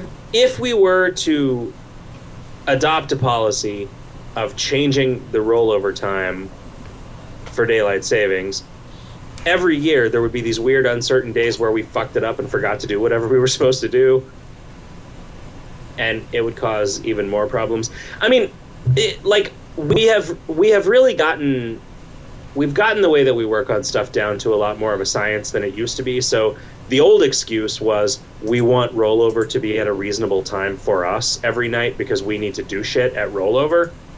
But like it is a fairly rare occasion where I have to do something at rollover these days. So and also 9:30 is not that big a fucking deal, right? I mean like I'm this is my livelihood after all. If I can't if I can't be around at 9:30 at night, oh, I'm too busy. fuck are you doing at nine thirty at night that you're busy? Sleeping? Is that what you're doing at nine thirty at night? Yeah. Yeah. Uh, rambling, multi-part question ahead from Shop Troll. Uh, I've been playing through a Seal Clubber ascension, and it seems the class could use a bit of a comb-over, as it feels like years of tweaking it and its skills have left it a bit of a mess, mechanically and thematically. It would feel a lot more consistent if the skills and the gear for the class put a bigger emphasis on two-handed weapons. This would further differentiate the big macho Seal Clubber from its weaker and defensive Turtle Tamer relative, because seriously, who uses a shield butt when you have a club in your hand? So there's a couple questions about Seal Clubbers. First off, why is the epic weapon and its derivatives one-handed clubs? When NS13 rolled out, or somewhere around that time, thrust smack and lunging thrust smack were changed to auto hit if you equipped a two-handed club. So why aren't the seal clubbers epic weapons two-handed clubs? Second, if it's supposed to be more effective for a seal clubber to wield a two-handed club in order to get these auto hits, why is the dual wield skill a seal clubber skill? I get the sense that there's a bit of a barbarian feel for the class, so could you tweak, tweak this skill to allow seal clubbers to treat two-handed weapons as one-handed weapons in addition to the dual wield, much like the Diablo 2 barbarian class? Third, would it break the game to make thrust smack or lunging thrust smack auto hit with one-handed clubs? You know what I would be willing to do? Potentially is make thrust smack and lunging thrust smack auto hit if you were wielding two one-handed clubs. That is a thing that I would potentially be willing to do. That would not feel narratively weird because you know you're totally right. If if the seal clubber had other skills that gave significant advantages while dual wielding, right? Because it seems like the dual wielding of the seal clubber is mostly useful as a skill that you perm and then have two pistols as a as a disco bandit or whatever later, which is fine, right? Like that's cool because you know because of the because of the character progression being perming skills across multiple classes, it is less critical that classes have a distinctive combat identity, I guess. In this case, I don't know. You know, you're you're right that it is. I mean, it, it like everything is sort of a schizophrenic mess because of the organic, haphazard free for all. It's a it's Mr. Skullhead. It's a celebration of chaos, and It chaos is, includes destruction as well as creation. So that's why I'm I'm going to pour liquid nitrogen on your cart. Uh, I hope you didn't have anything expensive in there that's going to get fucked up if you freeze it. No, it's gonna oh, be my, totally girl- rad. my 'cause it's- girlfriend, my girlfriend was in there. Thanks. Then you can break it with sledgehammer, dude. Hail Eris. Uh, Takani says, I actually had something similar to what Shop so I'll ask a side topic. Hey, Jake and Company, it seems like the majority of low-level two-handed clubs are available only to those Mr. A shinies. Would it be possible to provide a regular two-handed club somewhere that a low-level character can get it? Like a new dropper, an NPC purchase, or whatnot. Huh. Yeah, I don't know. Maybe the uh, Armory and Leggery needs a two-handed club. Maclody says, uh, deep into make a KOL territory here, but maybe there could be a bastard category for weapons, where the weapon would be treated as two-handed if you were not using your offhand for anything else. So an obsidian dagger would be a one-handed weapon, a shutter sword would be a two-handed weapon, and all of the katanas uh, could be one or two-handed. The iconic seal clubber weapons that are now 1H could be 2H if you didn't have. Uh, okay, I see. Could be bastard. Okay. Uh, the plexiglass pike staff could stay two handed rather than going bastard. And once you go bastard, you never go back. You asshole. Sorry, I had to make it rhyme. Uh, Shokai says, "Rest in your dwelling should tell you what sort of dwelling it is. Also, there should be a trophy for, the, for people that consciously design well their trophy display. If we could write an algorithm for determining what things looked cool, We could Ah, just man. hire like a twelve-year-old boy. Uh, Shop Troll says, shamefully lifted from RPS. If you could talk to the monsters in Doom, what would you ask them? I would say, why is this game such a big fucking deal? I think I would say, "You mad, bro?" Yeah, that's what you would say? I would be interested to know if they were mad. Like, are, are they shooting at me because they're angry at me? I mean, I think they're demons from hell. They're probably uh, Right. angry at you for not being a hell spawned demon. But uh, are, are they angry or are they just acting according to their nature? That that's what I'm curious about. And I would Oh, distill that to a simple "You mad, bro?" Right. I guess so. In a world where, in a in a in a dimension where, ev- like, where it's literally hell, right? Does it even count as being in a bad mood? Hmm. If you're a, if you're a demon from hell, because I mean this is just your mood, right? Yeah. Uh, thank you, Kren von Salzburg, for that thoughtful spoilering of things, uh, so that they're not questions. Uh, Top twelve fourteen says, "Do many kidneys get bought from the black market?" I don't have any idea. Fingers Murphy says, "This is great. This is a great Monday question. What are you reading? Any good films you've seen? Particular albums you've dug of late? You go first, Mister Skullhead. I say what? What are you reading? Any good films you've seen or particular albums you've dug of late? Albums I've dug of late. Albums was the word that I missed. I thought you said albumin. I guess I, I enjoy egg yolks as much as the next guy. Uh, I've been listening a lot to uh, the Dawes album. That shit is uh, of a tightness. Spell spell that. What band? What? D A W E S. Okay. The album's called Nothing Is Wrong, and it kind of sounds like a little bit like the Eagles and a little bit like Tom Petty and the Heartbreakers, and a little bit like just modern rock, I guess. So, like, really smart lyrics and a sound that is comforting and familiar to me. So, I'm enjoying the shit out of that. Just finished the Hunger Games books. I can recommend those pretty unequivocally. Oh yeah. Yeah, they're fun. Well, like they're super depressing, but that in and of itself is pretty cool because they're kind of a they're young adult lit that avoids easy answers. It's like, so what would happen if you have this like tyrannical government and this rebel force and this kind of chosen one? So they start with all those pieces and then try and make it play out more realistically instead of sticking to the basic points that you're supposed to hit in a story like that. So Right, yeah, and so first, first you go to Dagobah, right. and uh, So it turned out to be pretty interesting. Movies, I've been mostly Netflix. Crazy Stupid Love was really good. That I, I think you would actually like Crazy Stupid Love. And it, Oh, yeah? it had a, like, a, a not idiotic romantic comedy thing. okay, So that was good. 50 Who's in 50 was really good. Uh, Crazy Stupid Love is Steve Carell, Emma Stone, Ryan Gosling, and some folks. Julianne Moore. I I want to have sex with all of those people. Yeah, so you're good to go. All right. So that's what I've been doing. What you been doing? Uh, okay, so what I've been reading, uh, I have uh, I've gotten back off of the reading uh, kick a little bit, so I've been slowly making my way through the Art of Game Design by Jesse Schell, which is fucking amazing, actually.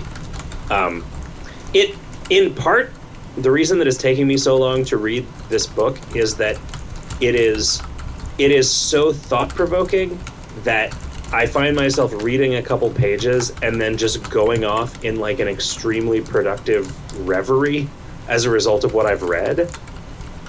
Like consistently. Like this has happened to me 50 times while reading this book. I'll just be like, oh, I, I've been staring at this page for the last 10 minutes, but not because I was thinking about like what I was going to have for dinner or whatever, but Uh-huh. because I was genuinely thinking about the stuff that was written in the book, Huh. um, which which is neat. Uh, films. I saw The Grey, uh, the new Liam Neeson. Is that the uh, one where he like kickboxes wolves? Yeah, there's there's a there's a plane crash and a bunch of dudes have to fight a bunch of wolves. Uh, it's really good. I really liked it a lot. Um, and albums, nope. Uh, I have not listened to a new album in a really long time. A long time back, says Coril, there was talk about a clover box idea that Jack had where you paste a large box and a clover together and get one of every bang potion. Whatever happened to that idea? Any chance of it still happening? I don't know. Some bullshit probably stole all my thunder on it, and it we had to figure out a way that you couldn't just pull just the clover box or whatever, some bullshit, and then it turned out that wouldn't actually solve the problem because I don't ever understand what any real problems are. Like, I don't know. Yeah. Um, I'd rather come up with a better, broader solution to it than a than another band aid. And I know that that doesn't mean that I shouldn't spend five minutes to actually put a band aid on it now, but yeah, I mean, I mean, it kind of does. Uh, the dog delusions. Hey guys, living the rainbow. I've had the flu, so I've been home playing KOL a lot these days. And the first time I used the ray gun and saw the pew pew pew pew pew, I laughed so hard that I had a coughing fit that caused me to vomit. Question: Who did the writing for this item, and more specifically, who did the pew pew pew pew pew? It makes me happy and slightly nauseated. Uh, you described all of the items.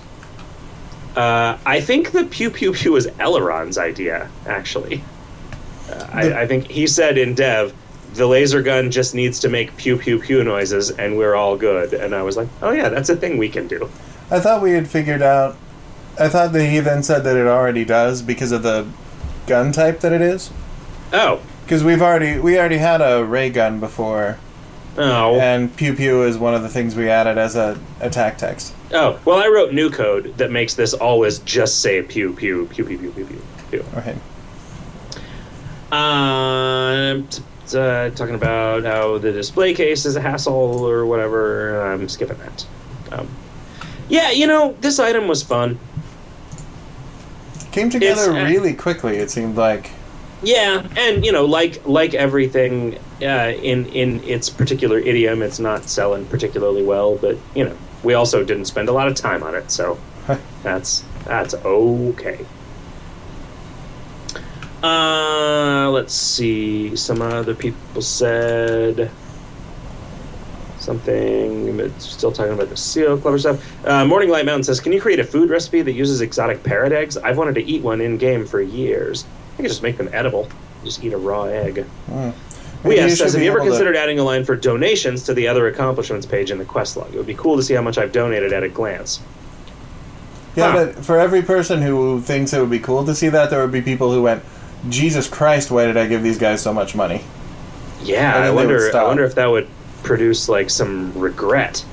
Uh, the, th- this has never come up as a number that only you could see. This has always come up as a like thing to put on your profile or whatever. And I never wanted to do that because I assumed that a lot of people did not want it to be public knowledge uh, how much they had donated. But, geez, I don't know. I wonder what. I wonder just from a pure like, sort of uh, you know, like transaction psychology standpoint, like what that would do. I can't think of anything that tells me that.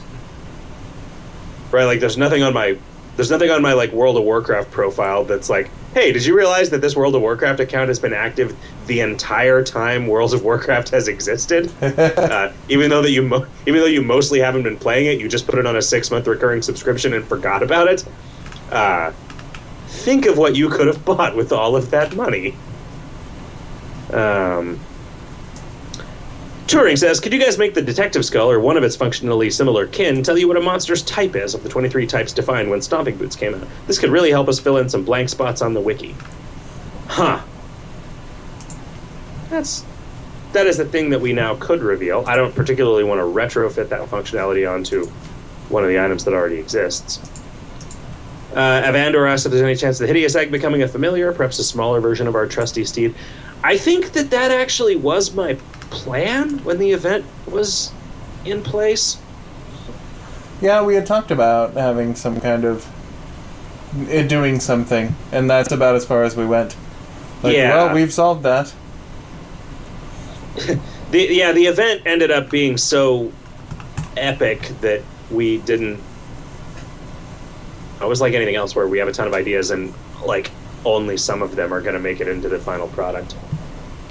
Uh, and that that that subset is determined by this delicate unpredictable blend of like which things are the especially good ideas and which things are the easiest to do Yeah. or uh, you know, I say the easiest to do, but that makes us sound lazy. Uh, the the most practical to do, which then makes us sound efficient. uh, Blackbird part slash hatchling tradable for those of us who would like the familiar but are permanent aftercore. Uh, it should be the case. Uh, I changed those conditionals today. It should be the case that if you don't have the familiar, you can get one each of those drops to happen now. Um, although that was true before I changed that conditional. So you should have already been okay if you were in permanent aftercore now that I think about it. Unless there's something I'm forgetting. Uh, WVO Quinn says, "Is the container of Rain-Doh a foldable? There is controversy, and we require a ruling from on high." Somebody came up with an idea. Somebody came up with a name for those, and I don't remember what it was, but I liked it. Yeah, I'm just. I read a whole lot of that thread, and it really seemed like a bunch of semantical wankery to me. Oh yeah, I would say though, like, it is true that we we went. We should design a foldable for this month, and then like, oh, here's this thing. It's not really a foldable, so Yeah. maybe we'll do a foldable some other time. So I hate for pedantic assholes to be right, but in this case, either way we decide, pedantic assholes are going to be right. So yeah. I do. I do like the, what they came up with. I don't remember what it was. It was like dumpable or something. um, unpackable. Unpackable. I think it might have been unpackable. alpackable. It's alpaca. Uh, yeah, alpa- it was like a half alpaca, half bull. Um, Hey, and then he asked what our opinion is on the uh, Watchmen prequels. There's an off chance that I'll read them if they're collected into a trade paperback. I don't. It doesn't make me angry that they exist. I think Alan Moore is full of shit when he keeps talking about his untouchable masterpiece that nobody can ever do anything to without turning it to shit. And uh, fanboys should probably chill out. Yeah, I mean, I think they're probably going to be bullshit. um, and I guess They got some decent talent on it. Yeah, that's what I've heard. I, I have Yeah. not heard of any of those people, but I, I, I saw people ex- expressing conflicted opinions about like, oh, okay, so there's one thing that makes it clear that this is going to suck, and then there's one thing that makes it clear that this is going to be awesome. So we don't know. I mean, I do kind of feel like the whole point of the Watchmen is that you didn't read the comics about what these people did before the Watchmen.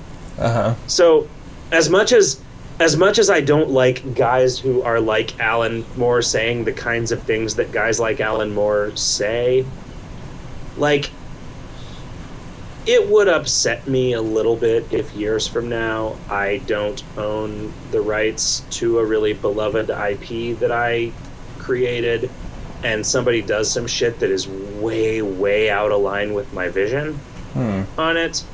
I can understand like why that.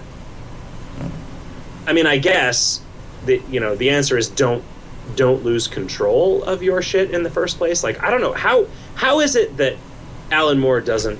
I mean, is, is it because the he signed away the rights to the publisher? for I'm the pretty sure that was work for hire. Yeah.